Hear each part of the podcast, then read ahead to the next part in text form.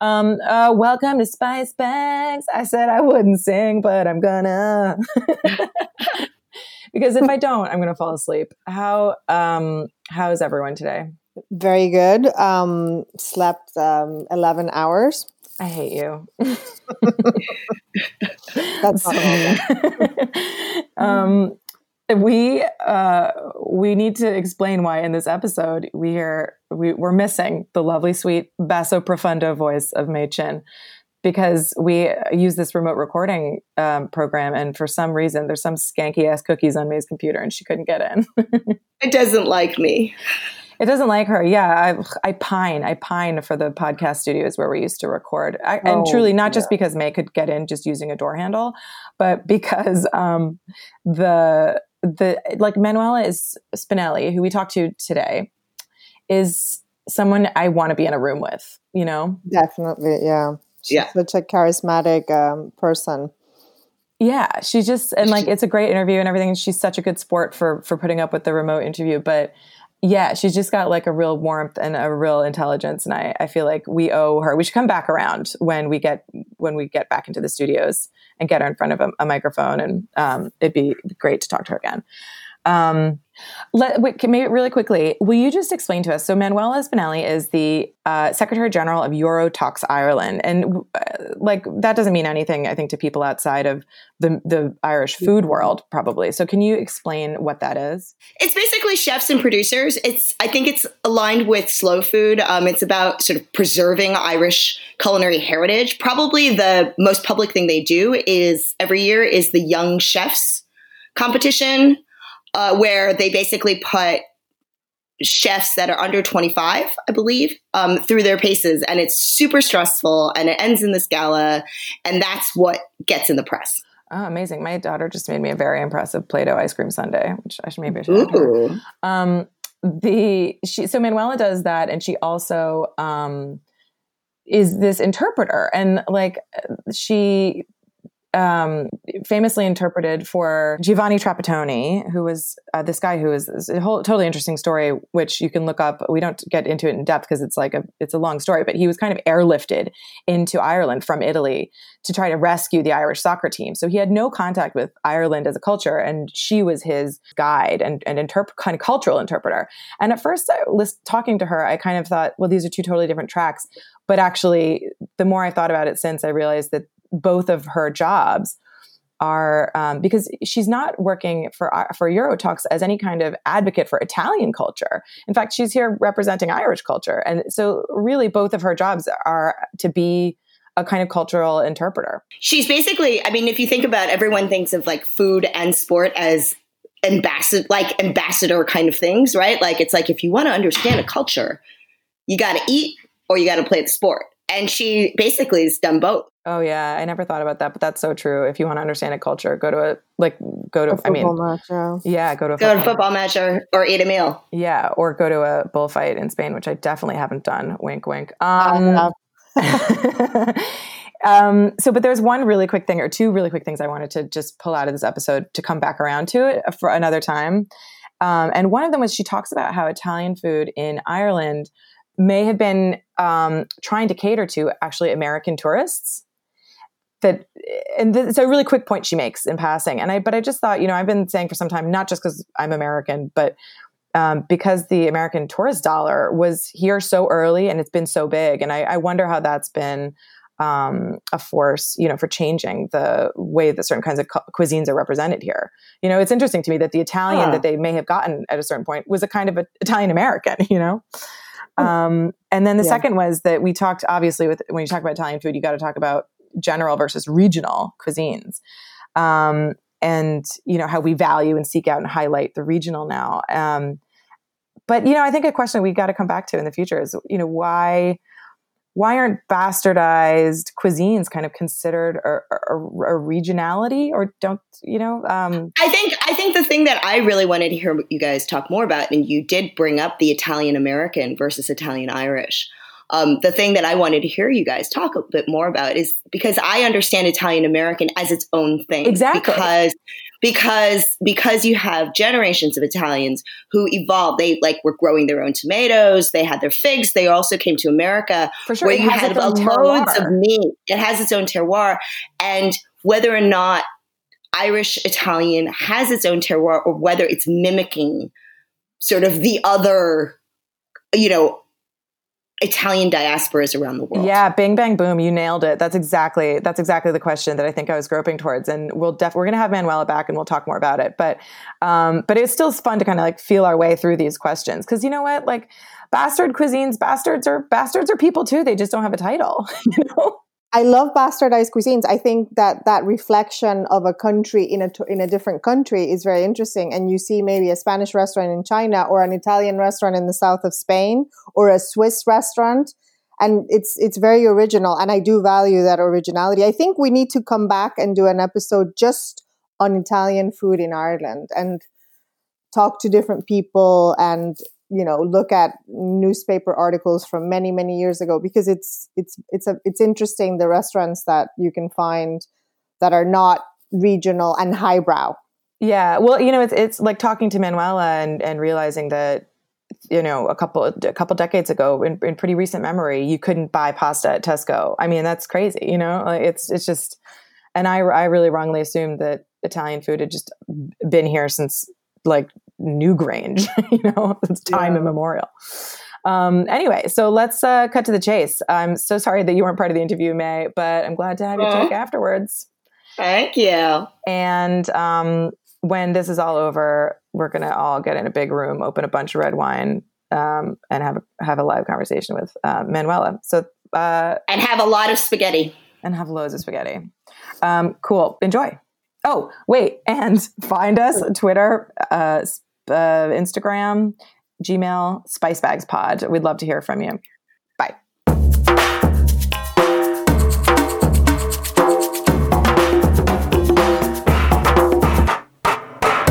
So let me ask you this. Let me ask you this. Um, so our this podcast is we like to look at Ireland's relationship to the world Yeah. through food, right? To, so so um, and a lot of times, uh, I mean, we've only been around for a couple of episodes, but I think something that we've noticed in talking to people from different places and also in just preparing upcoming episodes and things is that there's a, often a kind of sense of protectionism in Ireland, right? That Ireland um, promotes um, Irish things and Irish people, Yeah. and that's great. It's a small country and it, it needs to do that. Um, and but sometimes uh, other cultures can get pushed to the margins, or they have to fight fight to be heard. But I was thinking, in the case of Italy, it must be really different because Italy is such a dominant culinary, you know, di- and cultural di- diaspora, right? Yeah. Every every country has Italian hyphen whatever it is cuisine, Yeah. you know, Italian American cuisine, Italian French, Italian everywhere you go. Yeah. And so actually you're you're strangely coming from a place that is doesn't have to fight to be heard. But maybe I'm wrong about that. So I don't know. That's what I wanted to ask you coming to Ireland. Maybe you can give us a sense of how what it, what it's been like Yeah. um, watching Italian food evolve here, but also maybe um, how you know figuring out how to you know whether it gets seen in the right way, whether it has to fight to be seen, whether it has to fight for to be authentic to be authentic. Um, I don't know. Yeah, I'd, I'd love to hear some stories about your experience with Italian food over the years and how it's changed. And it's interesting how you say it doesn't have to shout to be heard. For me, it's rather the opposite because I feel that Italian uh, food culture has been bastardized so much all over the world that um, I, I Sometimes in a great way. sometimes in a great way and sometimes um, you know i always have this argument um, with people um, about what is true italian what is authentic italian and what isn't and Which is so boring at the end of the day, No, isn't yeah, it? Be having to absolutely. define that. and and look at I have made bolognese with peppers. Is it a bolognese? No.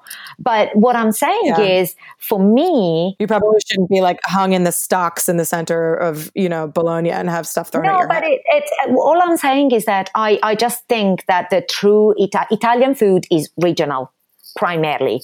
There is no such thing as a concept of Italian food. So I Yeah. think the problem is when we go abroad, when Italian food travels abroad, people try to put it into one big box, one big category of Italian food, which actually uh, I'm, I'm a, a firm believer doesn't really doesn't really exist. You know, it is Right, regional food. So um, when we say uh, it doesn't have to shout to be heard, I think it does because being such um, a simple food culture because Italian food is based on two, three key ingredients. It's really, really, really simple. We really go to the root of the ingredient and the quality of the ingredients.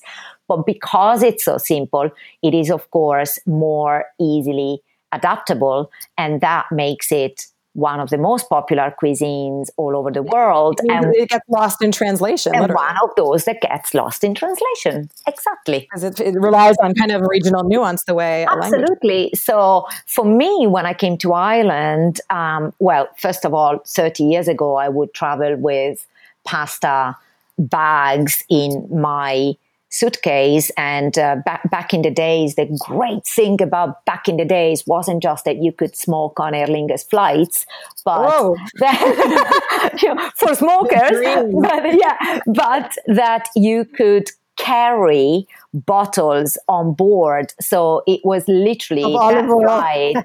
Yeah, that flight, it was Milan, Brussels, Brussels, Dublin. It would stop in Brussels for um, like a refueling.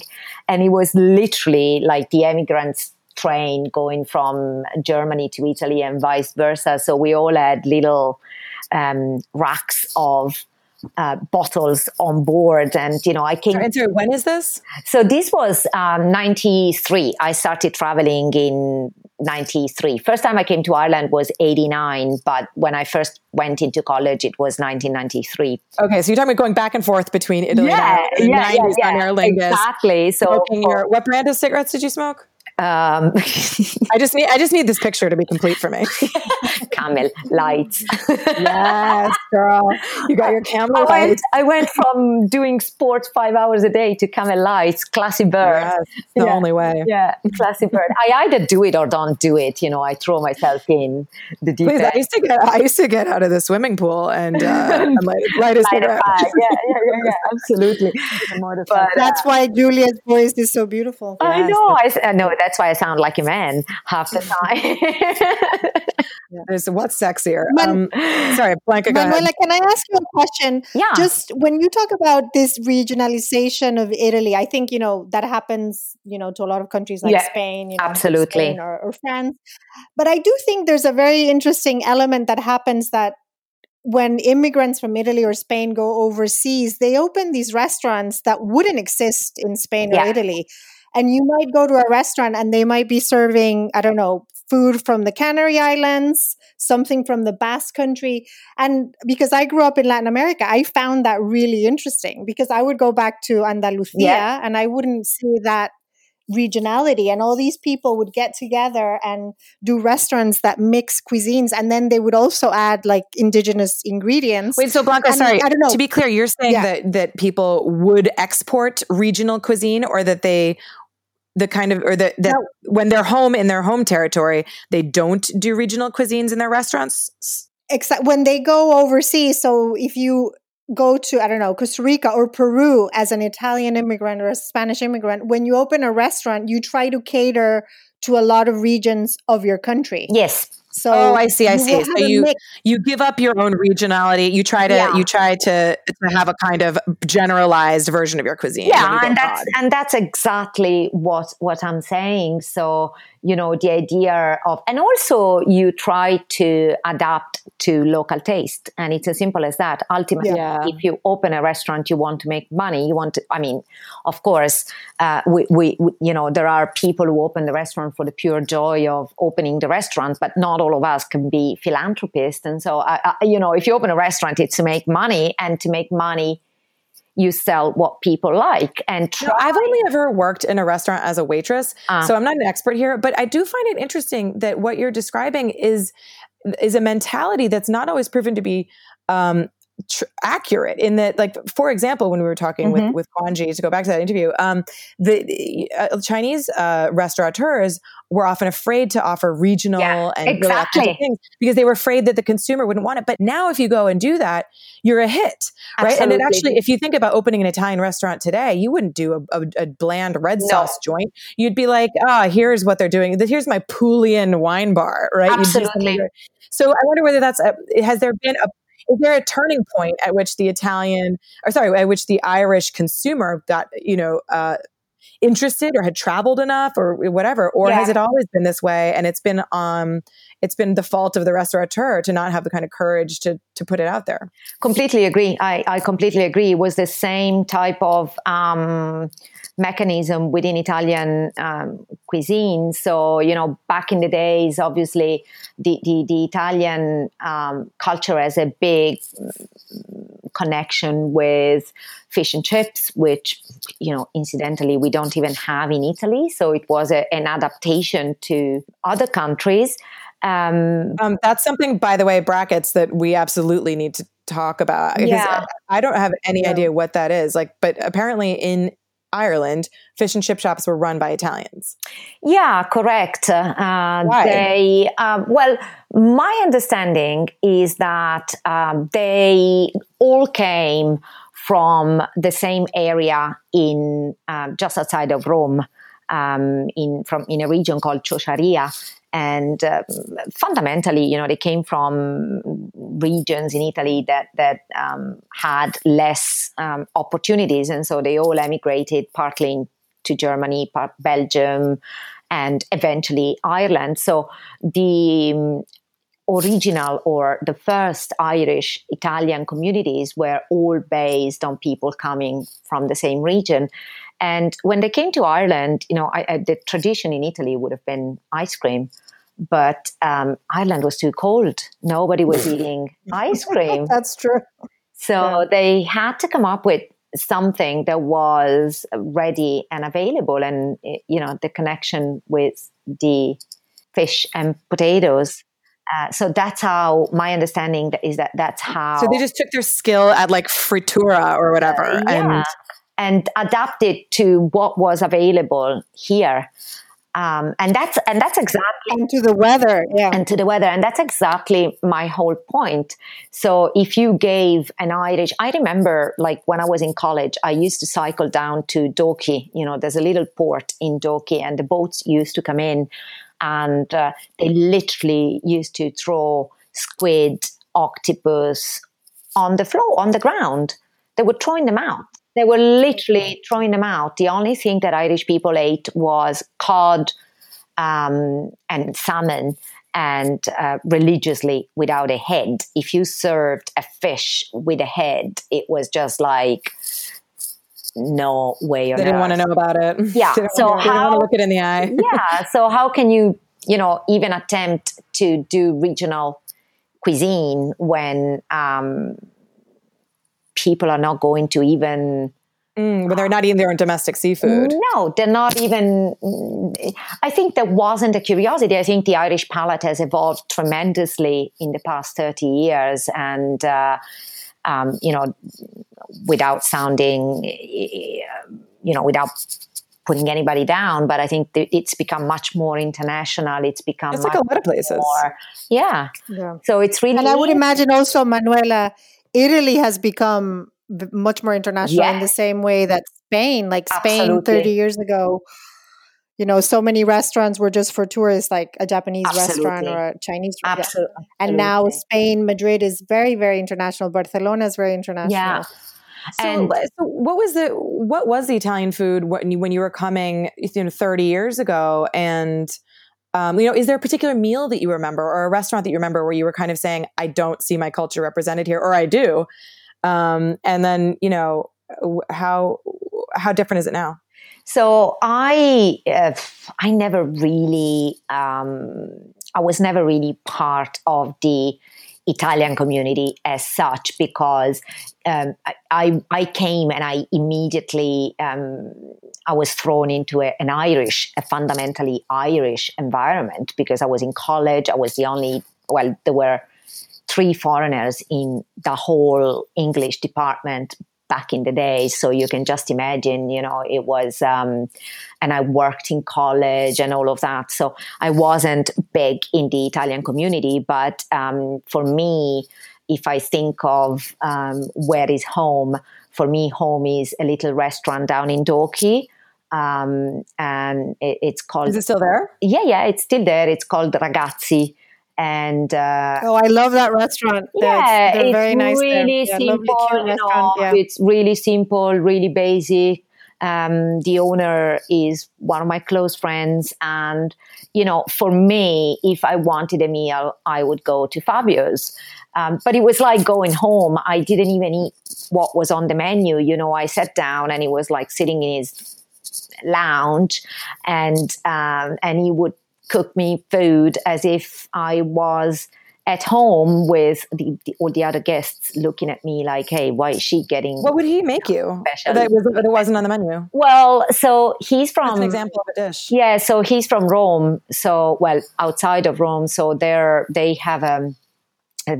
I love matriciana. Um, the way he makes it, and he didn't have it in the menu at the time, or he would make me pasta with vongole, which back in the days not many people mm, but, wait, sorry, a matriciana uh, is like a red sauce with um uh, with meat in it. Yes, uh, correct. Uh, and with, so why that with guanciale, with guanciale, right? Yeah. The, so the pork um, cheek. Jowl, right? And this, but that wasn't on the menu not at the time not in not at the beginning um, it wasn't um, but it was it seems like an unintimidating dish. Yeah, but. it was an unintimidating dish, but uh, longer to prepare. I see. so, um, I, I, but but also like different stuff like pasta with fish. Um, mm. You know, mm. now everybody has a big, beautiful pasta with uh, prawns or clams or cockles mm. or mussels. But back in the days, they absolutely wouldn't uh, or carpaccio. Nobody ate raw meat. Yeah. Days, um, you know, minestrone. It was. It wasn't something that people look at. I brought pasta in my handbag, so even pasta was dif- difficult to access. Really?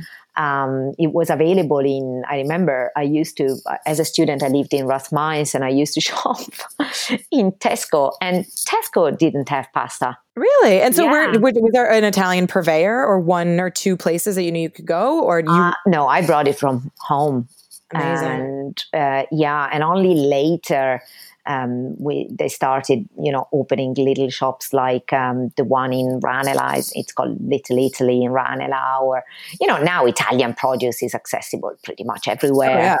Um, it's interesting when I asked you at the you know when I in this interview earlier whether Italian food had to kind of scream to be heard or whether it's it was already a dominant voice.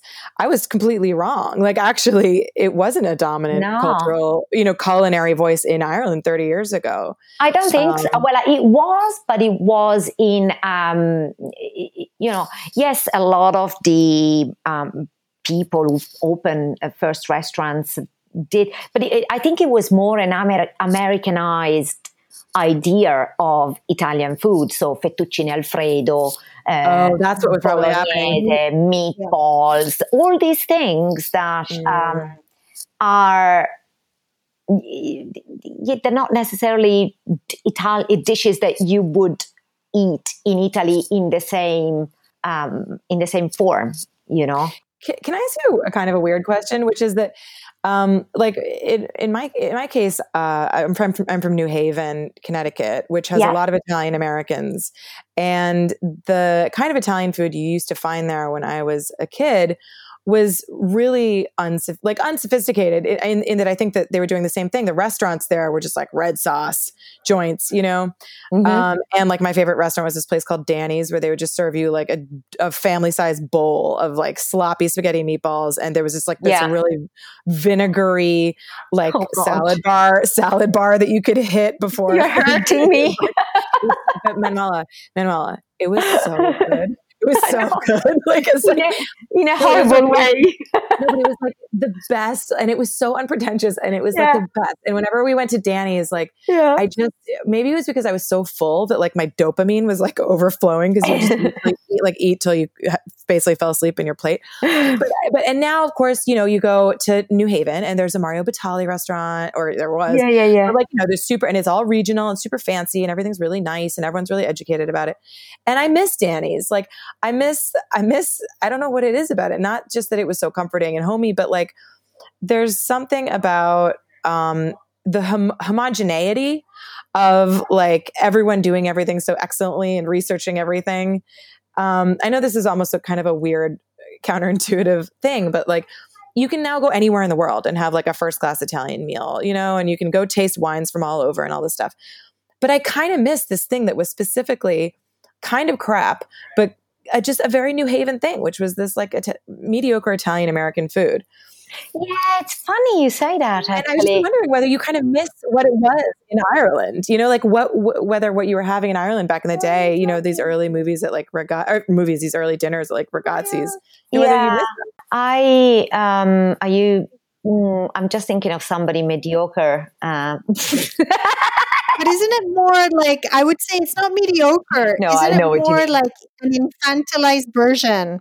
I know, I know, I know, I know exactly like, what you like mean. Like making like Italian food is easy to make yeah. for children in a way that Chinese or Spanish are not. Isn't yeah. I think people grab Italian food and they make it like they infantilize it. They make yeah. it really accessible, really easy. A ton of cheese, ton of tomato, huge meatballs, you know, and then they present it as Italian yeah, food. Absolutely. But that's exactly what I said at the beginning because it's so simple it can be easily adopt, adapted to anything else. And, you know, think about how even pasta dishes have evolved, uh, you know, like a little bit like you were saying, Julia, in the sense that, you know, back in the days, unless you gave somebody uh, a big, creamy pasta sauce, you know, if yeah. you went to places like Nico's on Dame Street or Da Pino uh, or on Parliament Street or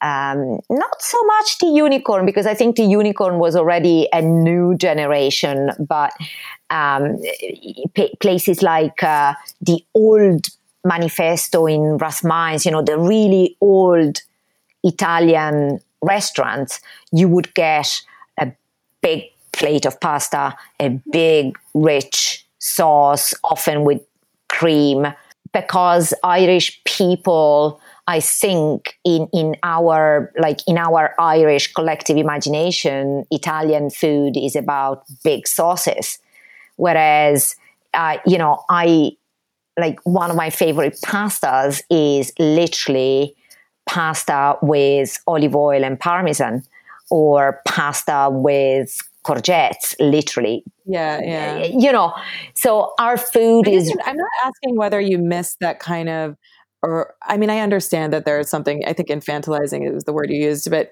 um, about that vision of Italian food. But I guess what I'm saying is sometimes I miss a world before yeah. sophistication and before everyone started doing everything so i understand. I completely understand. Yeah. look I, I i in a way that is regional. There was a thing called new haven italian and i don't think it exists anymore. You know and i wonder whether there was a thing called maybe irish italian and does that exist anymore or is everyone doing it too well? For me that was the irish italian and now we're starting to diverge from that Irish Italianness, I, I think now we're starting to see restaurants like take, for example, um, Grano in Stoneybatter. Um, for me, that is the example of new a new wave of Italian restaurants where they really try and make what they make at home. So you know, you go into Grano, it's teeny little restaurant and the mama is there she's making pasta um, and then they just boom simple pasta really simple sauce and that's it um, but and for me I, I, like seeing places like this personally um, yeah. rather than you know adapting too much to the local you know, for me, food is education. So if you adapt whatever regional heritage to a country too much, then it all becomes a bit samey samey. Because yeah, well, that, that's what I guess needs to be av- avoided. Yeah, but I mean, I think uh, you know, moving forward, also food is going to be travel. You know, um, yeah, and I wonder whether they'll you know, well, I mean, food is going to be travel, I think, through the imagination yeah. and through taste, like not through getting on an airplane, um, you know, but, but through like maybe I'm just speaking for myself, but I mean, the only travel I'm doing recently is in a bottle no. I agree. I completely agree. and I mean, and I don't mean that flippantly. Like it actually is the only kind of. Or we, you know, we cook on Zoom. Um, but I mean, like I recently um, organized. Well, I was cooking for some friends, and you know, it was kind of like a dinner club, and each of us had to make a dish, and you know, people were like super. They came up with like uber complicated dishes. And I was like, what the hell? You know, why are they complicating their life? Yeah, yeah. So yeah. what I did was I literally made uh, pasta al pomodoro. Mm. So spaghetti with tomato sauce. Yeah. Literally that's what I showed up with. And you wore you wore a little you wore like a little black dress of like you know yeah, yeah exactly exactly why yeah why stress you know like it's simple it's easy it's great yeah. just make the best tomato sauce yes. on the planet and serve it in a nice appealing way rather mm. than a blob on the plate um, you know my nana would really go mad if we made a mess of our plate when we were oh. eating, for example, because you know you have to respect food. So mm. if you throw food on the plate, then there is no respect for what you're eating and and um, and what you've been given. Now, she obviously grew up during the war. So, you know, I feel like I lived through the war as well as a consequence growing up with her. But, yeah, yeah, you know, yeah. But, you know, it, it is about the respect. And so mm, for me, the same concept applies to regional traditions. For me, it's about respect for the produce, respect for the heritage, and uh, love of food. Manuela, I just wanted to ask you um, in all your travels, yeah. uh, you know, not only in Ireland, but across the yeah. world, what are the biggest crimes against against Italian food that you have found that have really shocked you or depressed you or made you laugh? Because sometimes you know who you laugh um, and oh dear lord, um, you don't have to say the restaurant, but just no, no, no. I'm just trying to think. Um, um, um, well, I mean, for me, the, the, the in general, it's not something horrific, but what really, really, really flipping annoys me is when uh, the pasta is gooey, overcooked, and don't people don't put salt in their water when they boil oh, the pasta. Yeah. So it's this like blob of yuck that that you're given. Um, Glob, globs of yuck. Not a fan of globs of yuck. No, glob of yuck. No. Ah, uh, Jesus. I'm trying to think. Um, I wish you'd asked me this before. you, but you wrote an I article think. recently for the Irish Times about carbonara. Yeah. So, oh God, it, it was very- yes, uh, the cream, the cream. But I've I've relaxed with um, age. You know, I've become more tolerant. So what, what I say now is put cream in, in your carbonara. Just don't call it a carbonara because for me, yeah. it's, it's a crime. um, you know, when you're presented with this overly sauced, creamed, cheesed dishes in general, it's just like, um, or I hate it when they, they give you frozen fish fingers, uh, put tomato on the top and say, oh, this is Italian. Um, but you know, look, there's a lot of crap. But to be honest with you, even in my international travels, I uh, religiously avoid it. Although one of my best uh, and favorite Italian meals was recently in Japan. Believe it or not. I do believe oh, really? it. Yeah, so amazing. I went to um, Luca Fantin at the Bulgari in Tokyo, and um, I, have known Luca for a while, and I know his agent. Anyway, long story. Um, we we went to rugby matches together, and and then I ended up in his restaurant, and oh my lord, it was honest to God one of the best meals I've I've had, um, if not the best meal I've had um, outside of Italy.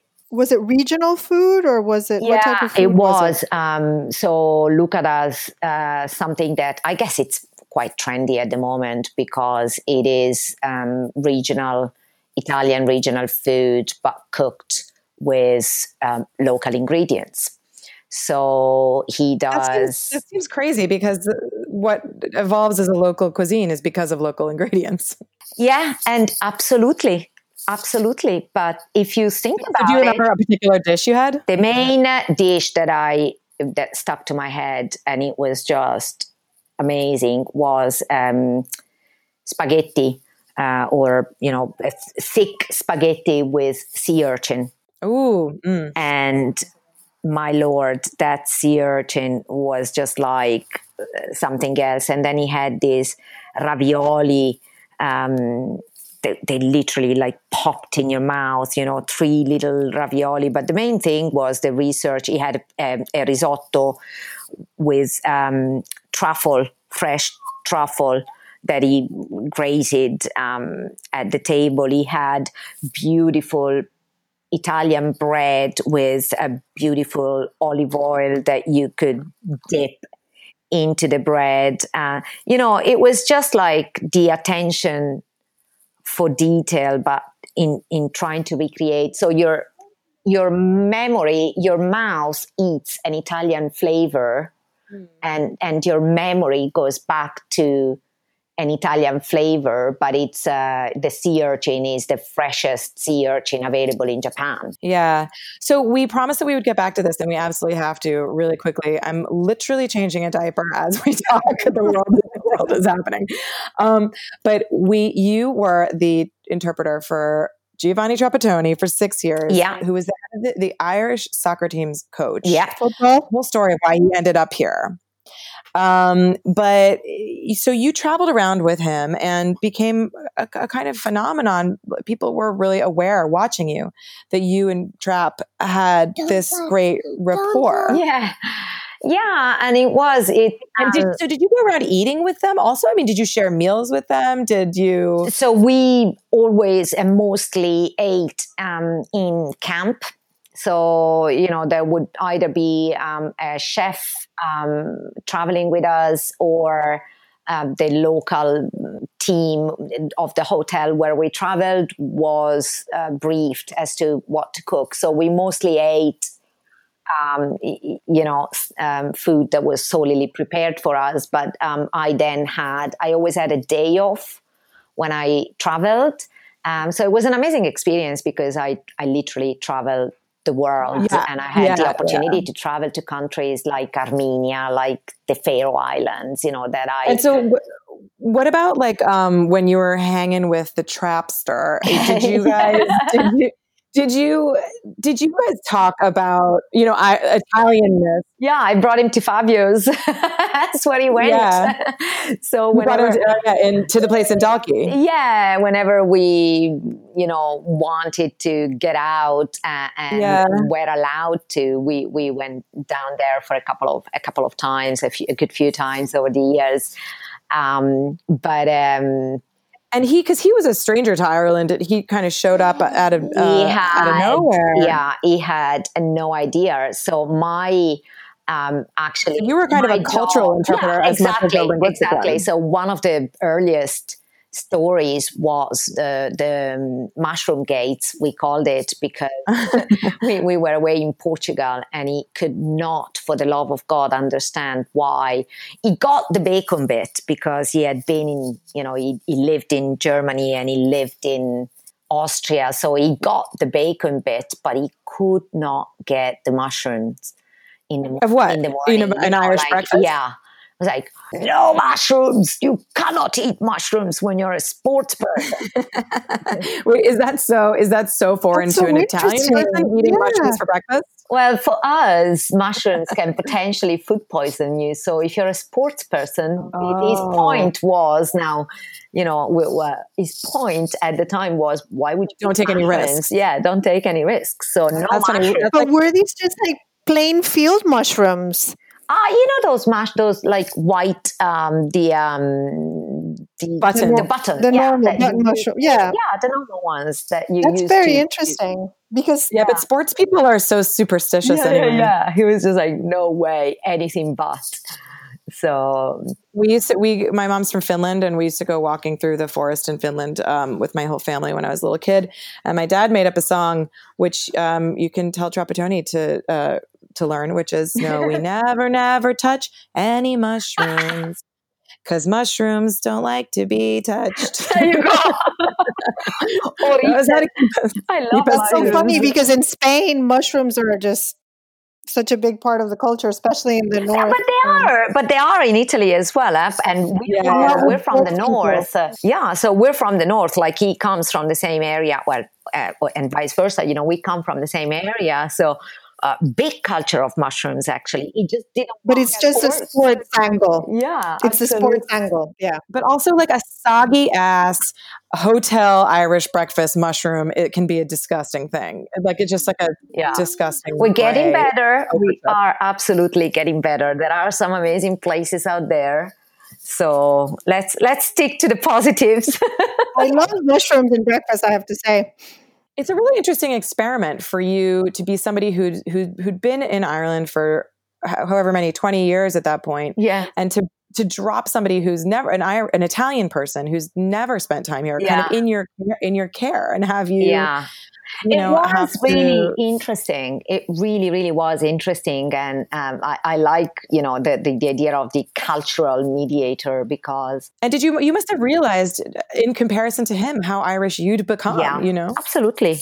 But even when I go out for a meal with Italian um, friends in Italy, um, they always laugh at me. No, they're like, "Oh my God, you're so Irish. Your taste is for, really, for, yeah." Because, for example, what I, aspect of your taste? I have developed um, real love for spices, Uh-oh. which we don't, mm. you know, in mm. my region anyway. Um, there are regional cuisines in Italy which are very um, use spices a lot, but in my region um, we don't tend to use like chilies or you know. Wait, so why did you? Why is that a reflection of your having become Irish? Because, well, uh, because I'm more exposed to different cultures over here. Because um, like Indian food, know, Julia, like yeah. how we were saying, how Irish people have a love of Indian food that you know oh, yeah. Europeans wouldn't have, like the French or the Spanish. Yeah. I, am going to send you guys a picture of what it literally looks like right now where I am because there's a baby in the room, right? there's a baby here. There's also now a three year old who's crawled into my lap and is holding a book and is like, read to me. do you want me to read in Italian or something? Working from no, but I do want to ask Vivian, um, what's your favorite food? Um, what's your favorite food?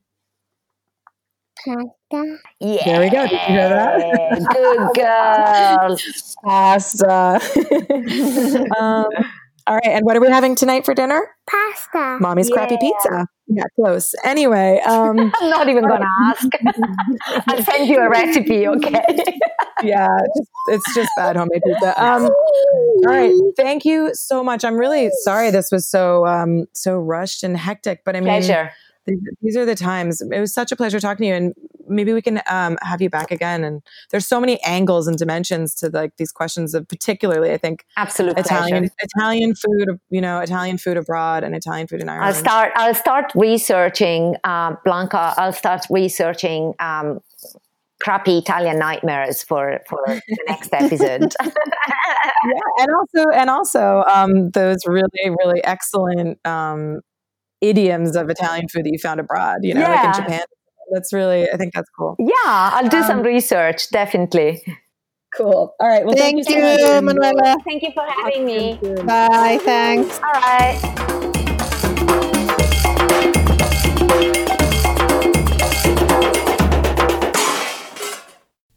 This podcast is part of the Headstuff Podcast Network.